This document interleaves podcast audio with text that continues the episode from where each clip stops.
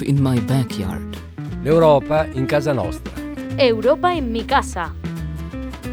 Un'inchiesta radiofonica sulla politica di coesione europea.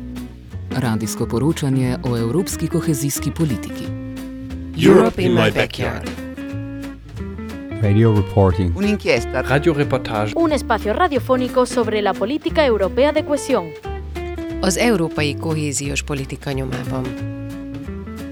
Radio reporting Radioreportagen on European cohesion policy. über die europäische Kohäsionspolitik.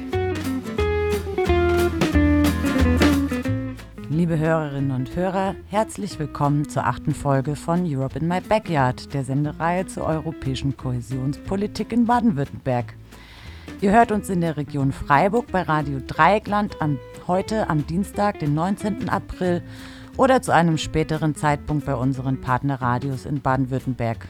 Am Mikrofon und heute verantwortlich für die Sendung sind diesmal wieder Eva Und ein erkälteter Mathieu. Und sorry für, mein, für meine Stimme heute. Wie üblich besprechen wir ein Projekt in Baden-Württemberg, das mit Mitteln aus der europäischen Kohäsionspolitik gefördert wird. Heute geht es um das Margarete von Wrangel Habilitationsprogramm für Frauen. Außerdem holen wir uns thematische Expertise, diesmal entsprechend von der Bildungsgewerkschaft GEW zur Hochschulfinanzierung in Deutschland und in Europa.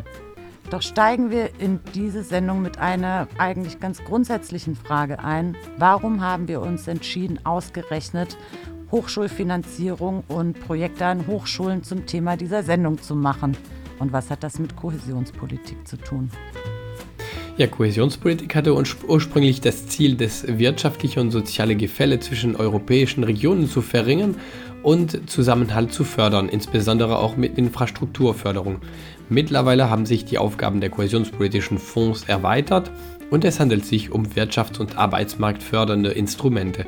Sie kommen auch den reichsten Regionen Europas zugute, etwa Baden-Württemberg. Und gerade in den reicheren Regionen wird vor allem sogenannte Wettbewerbsfähigkeit und Innovation gefördert. Es geht also auch viel um Forschung und Entwicklung, damit die regionale Wirtschaft im internationalen Wettbewerb einen Standortvorteil bei künftigen Entwicklungen genießt, wenn sie sich frühzeitig als Pionierregion im entsprechenden Bereich aufstellt.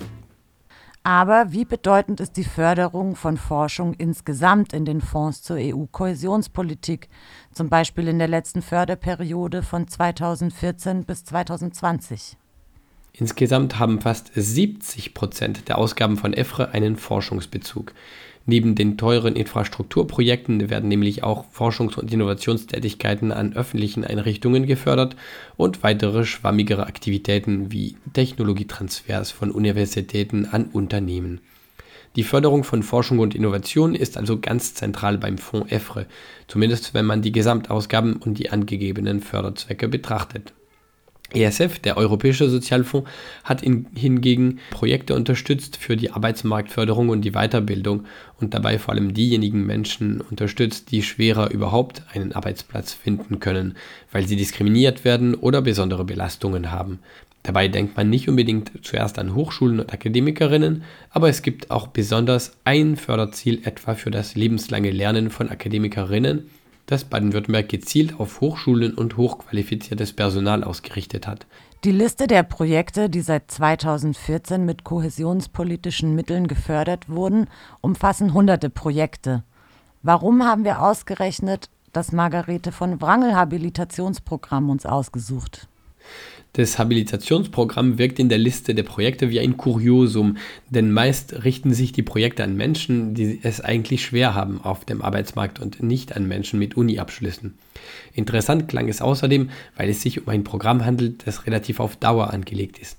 Es gibt ihn seit rund 20 Jahren und seit 2007 wird es auch durchgängig mit ESF-Mitteln gefördert.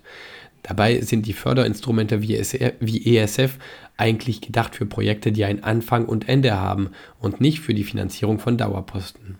So, und jetzt zur Sache. Worum geht es beim Margarete von Wrangel Habilitationsprogramm? Das Programm wurde ursprünglich gestartet vor ca. 20 Jahren von der Landeskonferenz der Gleichstellungsbeauftragten an den Hochschulen in Baden-Württemberg. Das Projekt fand dann großen Anklang beim Forschungsministerium. Es wurde genannt nach der ersten Professorin an einer deutschen Hochschule und zwar war das in Hohenheim in Baden-Württemberg. Da war Margarete von Wrangel Chemikerin und hat sich äh, lustigerweise mit Phosphor in Böden befasst. Phosphor war das Thema unserer letzten Sendung. Es geht ähm, darum, bei diesem Programm gezielt Frauen bei der Habilitation und ähnlichen Vorhaben zu unterstützen. Ähm, es gibt ihnen eine verlässliche Finanzierung über fünf Jahre und sie können sich dadurch ähm, in dieser Zeit auf ihre Forschungsvorhaben für die Habilitation konzentrieren. Mittlerweile ist da dieses Programm auch offener und habilitationsähnliche Leistungen können anerkannt werden. Das heißt, es geht nicht unbedingt darum, so ein, ein dickes Buch zu schreiben, sondern ähm, es ist auch möglich, zum Beispiel eine Häufung von Publikationen zu produzieren, um sie dann zu bündeln und als habilitationsähnliche Leistung anerkennen zu lassen. Ähm, damit sollen die Frauen gut vorbereitet werden auf äh, Professuren. Es gibt insgesamt zehn Stellen pro Jahr, die finanziert werden können. Die Gesamtkosten ähm, laut der ESF-Projektliste ähm, die belaufen sich auf 12 Millionen Euro für die Zeit von 2015 bis 2021. Ähm, davon insgesamt 6 Millionen Euro, die äh, von den europäischen Mitteln gefördert wurden. Und warum braucht es so ein Programm? Weil Frauen es auf jeden Fall in vielen Bereichen der Arbeitswelt schwerer haben als Männer. Sie werden diskriminiert und sind dadurch gerade bei Karrieren von einer Stufe zur nächsten prozentuell gesehen immer weniger vertreten. Äh, mittlerweile hat sich vieles getan zugunsten der Frauen. Ähm, bis zur Promotion sind es in vielen Bereichen ähm, an die 50 Prozent Frauen, also eigentlich gleichberechtigt. Es bricht dann aber sehr schlagartig weg. Wenn man dann auf die Professuren schaut, dann sind die Männer deutlich überrepräsentiert.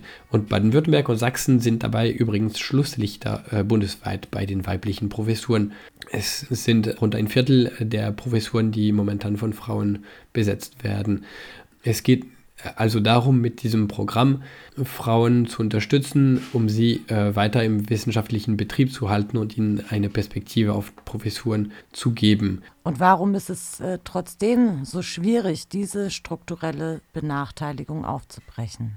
Ja, dazu hören wir Dagmar Höppel von der Landeskonferenz der Gleichstellungsbeauftragten an den Hochschulen in Baden-Württemberg. Ähm, sie erklärt im Interview diese strukturelle Benachteiligung. Einmal ist es natürlich, dass auch in der Leistungsbewertung äh, Frauen und Männer unterschiedlich gewertet werden. Es nennt sich Gender Bias, den wir alle haben, also Frauen wie Männer, dass wir Leistungen unterschiedlich äh, bewerten.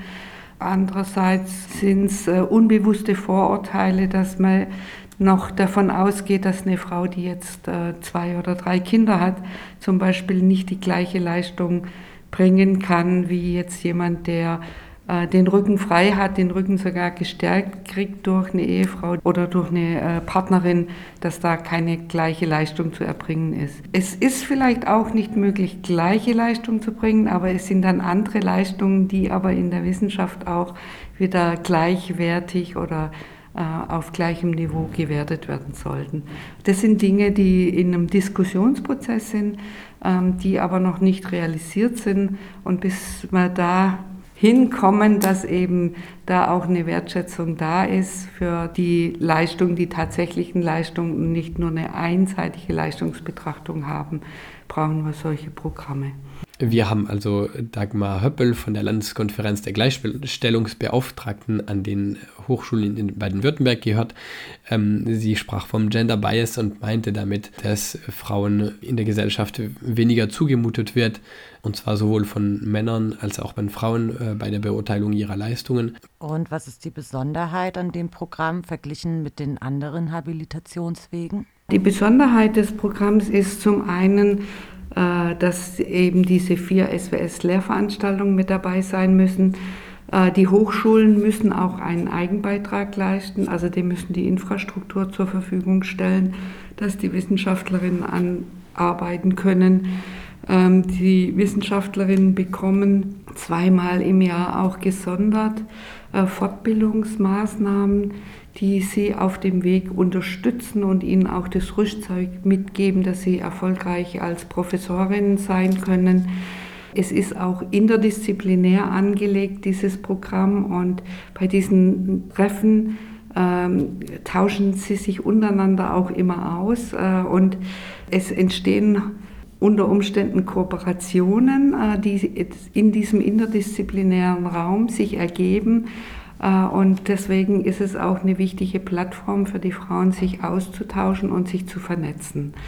Dieses Netzwerk ähm, ist ein Tagesnetzwerk. Ähm, auch wenn irgendjemand Schwierigkeiten hat, äh, versuchen sie sich gegenseitig zu stützen. Und das ist also für die Frauen selber, wir werden das als sehr wichtig für sie. Ähm, es ist ein Exzellenzprogramm, also die Frauen sind im harten Auswahlprozess auch äh, ausgesetzt. Also sind mit die Besten, die wir haben. Deswegen sind sie dann auch so erfolgreich auf Professuren und es stärkt natürlich dieses äh, Programm. Was auch noch wichtig ist, äh, sie müssen ein Qualifizierungskonzept mitbringen. Das müssen die Hochschulen auch gemeinsam mit ihnen erstellen, dass eben in in der Fakultät, die Fakultät auch bereit ist zu sagen, hier sind die Besten aus unserer Fakultät. Wir haben gemeinsam mit der Person überlegt, was könnte sie unterstützen, dass sie auf internationale Tagungen geht. Sie äh, bekommt Unterstützung zum Beispiel, um Gremienerfahrung äh, zu erwerben. Also dass man wirklich auch ihnen Zugang gibt zu, äh, zu Gremien, zu anderen Dingen, die dann eben, wenn es darum geht, ähm, dass sie sich bewerben, dass sie dann ähm, den Nachweis haben, dass sie viel Erfahrung sammeln konnten. Relativ neu ist auch, dass sie mit einer Prüfungsberechtigung ausgestattet werden. Und zwar, dass sie ähm, eigene Studierende äh, oder Doktoranden selber prüfen dürfen. Das ist äh, in manchen Fakultäten wird das, äh, ist das Prüfungsrecht sehr hoheitlich noch nur an die Professoren, Professorinnen gebunden.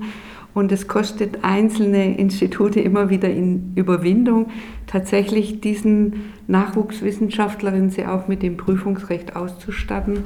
Das ist äh, eine Voraussetzung, auf die das MWK auch großen Wert legt, weil das, man gibt dieses Prüfungsrecht auch nur Personen, die wirklich auch da sehr qualifiziert sind.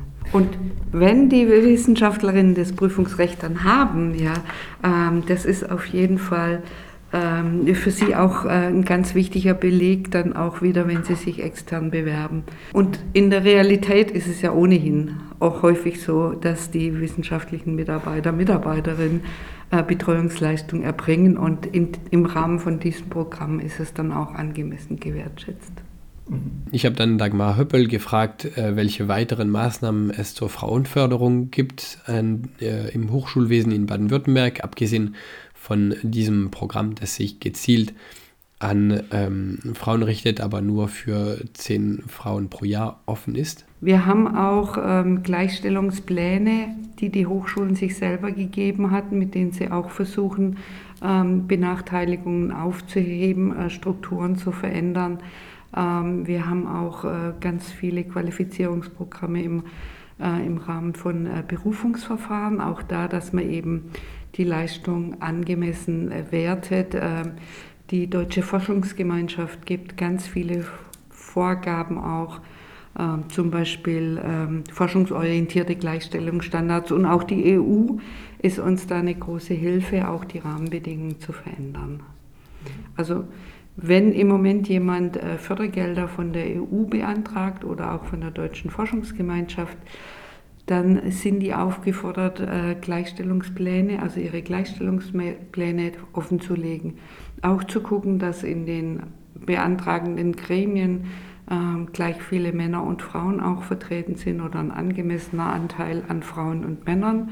Das sind immer 40 Prozent so der Mindeststandards, danach ist der Korridor offen.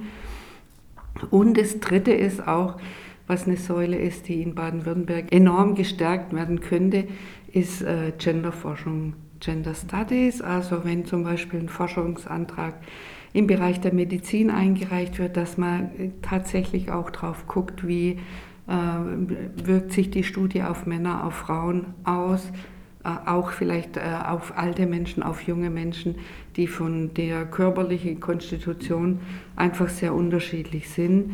Müsste dieses Programm eigentlich auf Dauer angelegt werden, habe ich Dagmar Höppel gefragt. Wir hoffen ja, und das war eigentlich die Hoffnung, die äh, die Gleichstellung schon über viele Jahre hinweg trägt, dass sich, wenn wir 50 Prozent Studentinnen haben, 50 Prozent Absolventinnen haben, dass sich das normalerweise irgendwann einpendelt und dass es überflüssig wird. Ähm, und so geht man im Prinzip auch aus ähm, bei Thema Promotion, Habilitation und Professur. Ähm, es gehen alle davon aus, äh, dass sich vielleicht irgendwann einspielt, aber dass es so lange Zeit braucht, damit hat niemand gerechnet. Ähm, deswegen äh, ist die Hoffnung natürlich, dass es äh, die Hochschulkultur und die Hochschulstruktur sich so verändert, dass wir eben irgendwann die Sonderprogramme nicht mehr brauchen. Und eine magische Quote ist auch, wenn eben 30 Prozent Professorinnen da wären, dann würde sich das normalisieren. Dann äh, sind auch die Rekrutierungsmaßnahmen, also dass man Frauen sucht, um sie auf Professuren zu bringen, das werden dann andere. Und da sind wir eben noch entfernt und deswegen brauchen wir auch noch diese Förderprogramme. Und ich habe ja Dagmar Höppel noch gefragt, ob es nicht unwürdig ist für eine reiche Region wie Baden-Württemberg und gerade vom Forschungsministerium dieses Landes ein Habilitationsprogramm für Frauen, für die Gleichberechtigung von Frauen im Hochschulwesen ähm, auf Dauer durch europäische Sozialmittel fördern zu lassen, statt es in die reguläre Finanzierung des Ministeriums einfließen zu lassen. Die Situation für, für, für uns ist eigentlich die, dass äh, das MWK natürlich äh, auch äh, einen Eigenanteil in der Finanzierung hat. Und die Hochschulen, es ist ja so finanziert, dass eben drei Jahre MWK und ESF finanziert und zwei Anschlussjahre müssen dann noch die Hochschulen gegenfinanzieren, sodass die fünf Jahre äh, entstehen. Und äh, wir hören eigentlich nur, wenn äh, wir diese ESF-Förderung nicht hätten, dann äh, könnten äh, nur weniger, also nur die Hälfte jetzt zum Beispiel der Wissenschaftlerin gefördert werden. Und dann ist aber tatsächlich fraglich, ob man diesen Aufwand, ob sich das rechtfertigt. Das machen sich ja alle Bewerberinnen auch große Hoffnungen, dass sie da zum Zuge kommen und dann wäre eine Erfolgsquote so gering. Also das wäre ja, also für uns jetzt aus unserer Sicht, aus der Sicht vielleicht auch der Nachwuchswissenschaftlerin, äh, eine Katastrophe. Also wir brauchen dieses Programm, um sie da in der Wissenschaft halten zu können.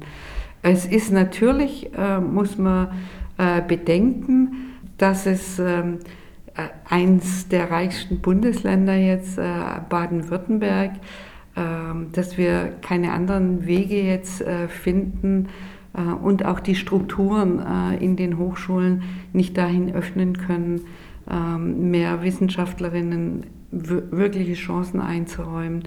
Das ist wirklich äh, was, worüber man nachdenken muss und dass man eben ESF-Gelder braucht, um die Lücke zu schließen, ähm, ist schon ein Punkt, über den man nachdenken muss.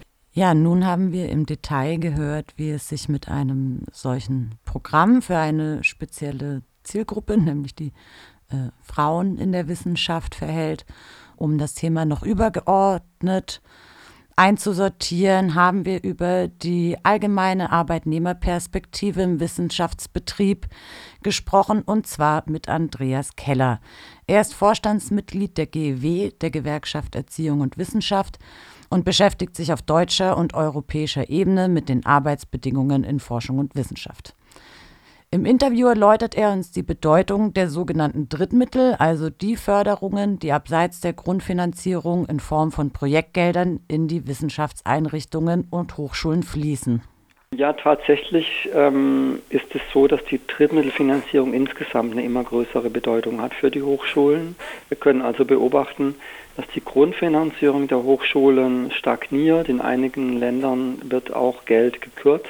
Aber die Drittmittel oder auch andere Projektgelder, die ganz überwiegend ja auch von der öffentlichen Hand kommen, die nehmen stark zu. Das kann man in Deutschland beobachten. Äh, sieht man zum Beispiel daran, dass die Deutsche Forschungsgemeinschaft, der weitaus größte Drittmittelgeber, der von Bund und Ländern getragen und auch finanziert wird, jedes Jahr drei Prozent mehr Geld kriegt. Und man könnte auch die Exzellenzstrategie nennen als weiteres Beispiel, wo über eine halbe Milliarde Euro pro Jahr reinfließt. dadurch haben wir eine gewisse Schieflage ne, zwischen Grundfinanzierung und Projektfinanzierung, was für die Hochschulen eine große Unsicherheit bedeutet, die sie auch weitergeben an ihre Beschäftigten, denn Drittmittel und Projektbeschäftigte haben in aller Regel eben nur einen Zeitvertrag und keine Dauerstelle. Und dazu kommen dann eben noch die Gelder von der Europäischen Union. Die haben mittlerweile auch eine große Bedeutung bekommen. Die Forschungsförderung ist eben das, was die EU auch machen kann. Hochschulpolitik im Sinne von Hochschulbildungspolitik, das ähm, kann die EU nach ihren Grundlagen gar nicht machen, mit Ausnahme der Förderung des Austausches von Studierenden und Hochschulbeschäftigten über die Erasmus-Programme und mit Ausnahme des Engagements auch der Europäischen Union im Bologna-Prozess. Aber ansonsten ist sozusagen die Forschungsförderung ein großes Betätigungsfeld und da ragt nun heraus das Programm Horizont oder auf Englisch Horizon. Das war früher das europäische ähm, Rahmenprogramm für die Forschungsförderung. Es hat einen Etat über den Siebenjahreshaushalt der EU von über 75 Milliarden Euro, also pro Jahr weit über 10 Milliarden Euro, was dann verteilt wird auf ähm, die Wissenschaftseinrichtungen äh, im europäischen Forschungsraum und das hat also auch eine zunehmende Bedeutung bekommen. Also aufgrund des stagnierenden Grundhaushalts der Hochschulen hat eine Hochschule heute gar keine andere Wahl, als sich ähm, Drittmittel einzuwerben, wo auch immer. Das ist im Prinzip die Ausgangslage. Zunächst könnte man denken, EU-Mittel in der Wissenschaft, das ist doch gut investiertes Geld und leistet einen wichtigen Beitrag zu Bildung und Forschung. Doch wer kommt dabei eigentlich zum Zug? Äh, was man aber dazu sagen muss, ist, ähm, dass es innerhalb Deutschland wiederum große Unterschiede gibt. Das ist auch ein strukturelles Problem von Projekt- und Drittmittelforschung, dass dort das sogenannte Matthäus-Prinzip gilt. Wer hat, dem wird gegeben. Das berühmte Zitat aus der Bergpredigt wird ja häufig hier herangezogen, um ein Prinzip zu beschreiben, was bei dieser Drittmittelforschung und Forschungsförderung auftritt, nämlich dass eine Hochschule, die schon erfolgreich ist, die bereits äh, andere Drittmittel eingeworben hat, dann auch die besten Chancen hat, im Wettbewerb mit anderen sich durchzusetzen oder überhaupt in der Lage ist, auch Anträge zu schreiben, die eine Chance haben, erfolgreich begutachtet zu werden.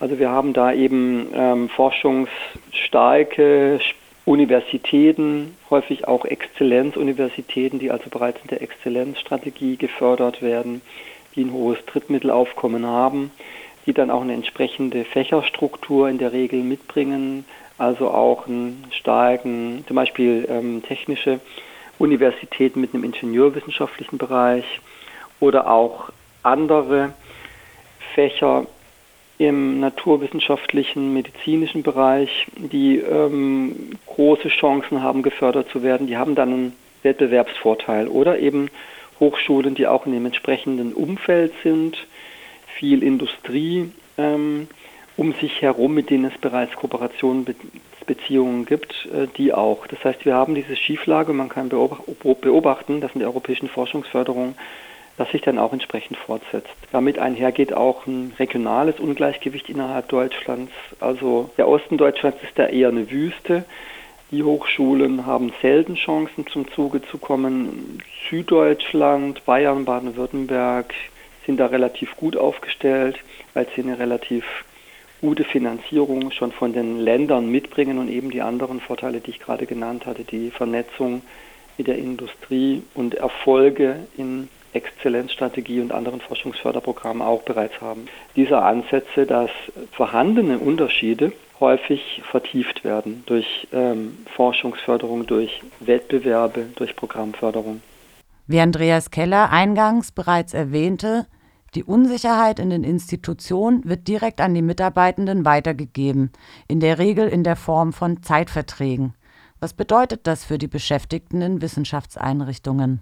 Also erstmal freut sich natürlich jede Hochschule oder auch alle Beschäftigten, die äh, dann äh, über ein solches Projekt Geld bekommen bzw. einen Arbeitsvertrag bekommen, aber die Folge ist eben, weil die Förderung befristet ist, weil man nicht weiß, ob sie weitergeht, weil man nicht weiß, ob es ein Folgeprojekt ist, dass die Hochschulen in aller Regel diese Unsicherheit dann eins zu eins weitergeben an die Beschäftigten in Form von befristeten Arbeitsverträgen. Sehr häufig sind die Arbeitsverträge auch kürzer, als eigentlich die Projekte laufen. Man ist dann also auch auf eine Weise vorsichtig, die gar nicht nachvollziehbar ist. Und das führt zur Unsicherheit, zur Prekarisierung der Beschäftigungsverhältnisse. Das ist ja ein Trend, den wir insbesondere in Deutschland seit Jahren haben. Das ist ein großes Thema für die GIW, äh, dass wir uns dort mit unserer Kampagne Dauerstellen für Daueraufgaben dafür einsetzen, dass es mehr Dauerbeschäftigung gibt und dass dort, wo Zeitverträge dann doch notwendig sind, gewisse Mindeststandards gelten. Und 2021 ist es ja unter dem Hashtag Ich bin Hanna auch auf Twitter ein großes Thema geworden und hat für zusätzliche Aufmerksamkeit gesorgt. Und einen ähnlichen Trend gibt es auch in anderen Ländern in Europa, wenngleich wir da im, un, äh, im negativen Sinne eher Spitzenreiter sind. Also es gibt fast nirgendwo so hohe äh, Anteile an Zeitverträgen, so unsichere Karrierewege. Das ist ein deutsches Spezifikum und kann eben auch in erster Linie gar nicht mit den Drittmitteln erklärt werden, sondern ist auch hausgemacht. Die Tradition in Deutschland, dass es einen Lehrstuhl gibt, um den herum sich nachgeordnete subalterne WissenschaftlerInnen gruppieren. Das gibt es anderswo nicht und auch nicht diese langen, unsicheren Qualifikationswege. In anderen europäischen Ländern hat man schon sehr viel früher eine Planbarkeit in einer wissenschaftlichen Karriere. Aber aufgrund der Drittmittel und auch aufgrund der europäischen Forschungsförderung gibt es diesen Trend überall und man hat überall den Trend, dass die Beschäftigungsverhältnisse, die befristet sind, zunehmen. Und das hat wiederum verschiedene Folgen. Ähm, für die Hochschulen erstmal selbst ist es ein großes Problem, dass man eine Diskontinuität hat in der Forschung, weil man halt immer neue Leute einarbeiten muss, die den Betrieb nicht kennen, die vielleicht auch keine Erfahrungen mitbringen. Und für die Beschäftigten selbst bedeutet es eine große Unsicherheit, äh, was ihre Lebensplanung angeht. Hm, äh, Familienplanung wird erschwert, aber überhaupt eben eine vorausschauende Lebensplanung, weil man nicht weiß, ob man in ein oder zwei Jahren arbeitslos ist. Und das heißt auch, dass der Arbeitsplatz Wissenschaft im Vergleich zu anderen Arbeitsplätzen nicht mehr ausreichend attraktiv ist, dass gerade in Fächern wie äh, den MINT-Fächern oder auch in den Bildungswissenschaften die Leute dann halt nur dann äh, Wissenschaft machen, wenn sie wirklich eine extrem hohe intrinsische Motivation mitbringen, weil einfach die Unsicherheit ähm, sehr groß ist und dadurch auch die Abhängigkeit häufig von Vorgesetzten. Wir haben das Problem des Machtmissbrauchs von Vorgesetzten, die diese Situation auch ausnutzen. Also kurzum, es ist für die Beteiligten, aber auch für das Wissenschaftssystem insgesamt sehr ungünstig und deswegen brauchen wir, das ist die Überzeugung der GIW, das ist aber auch die Überzeugung der anderen Bildungsgewerkschaften, mit denen wir als GIW in Europa zusammenarbeiten, brauchen wir hier einen Kurswechsel, der für mehr Stabilität in der Beschäftigung sorgt und dadurch auch mehr Kontinuität für die Forschung mitbringen, mit sich bringen würde. In Deutschland setzt sich die GEW in Streiks und Tarifverhandlungen für die Belange der Beschäftigten ein und fordert Dauerstellen für Daueraufgaben und meint damit auch Projektstellen. Die Arbeitsbedingungen in der Wissenschaft sind aber zusätzlich durch ein Bundesgesetz reglementiert. Die Reform dieses Wissenschaftszeitvertragsgesetzes ist eine zentrale Forderung der GEW. Was nun die Drittmittel angeht, ist die Lage ein bisschen kompliziert, denn nun werden Sie vielleicht denken, ja, wenn die DGW Dauerstellen für Daueraufgaben fordert, sind denn Drittmittel Daueraufgaben. Und da würde ich sagen, im Prinzip können Drittmittel auch Daueraufgaben sein. Denn eine Hochschule, die heute Drittmittel einwirbt, eine leistungsstarke Hochschule, die kann doch davon ausgehen, dass sie morgen auch Drittmittel hat und übermorgen auch.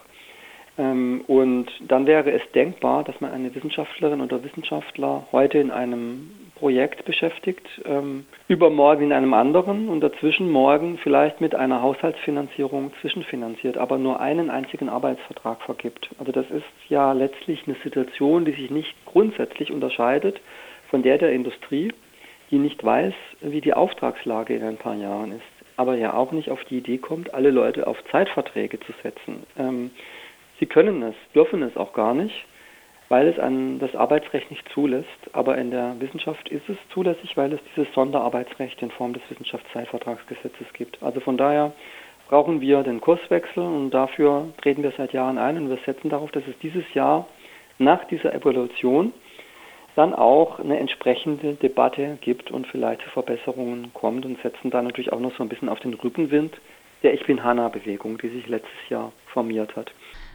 Das war's für heute von Europe in My Backyard mit unserem thematischen Schwerpunkt zum Universitätsbetrieb und Programmen, die sich in der Wissenschaft und Forschung verorten lassen. Das Projekt Europe in My Backyard wird mit Mitteln der Europäischen Union gefördert.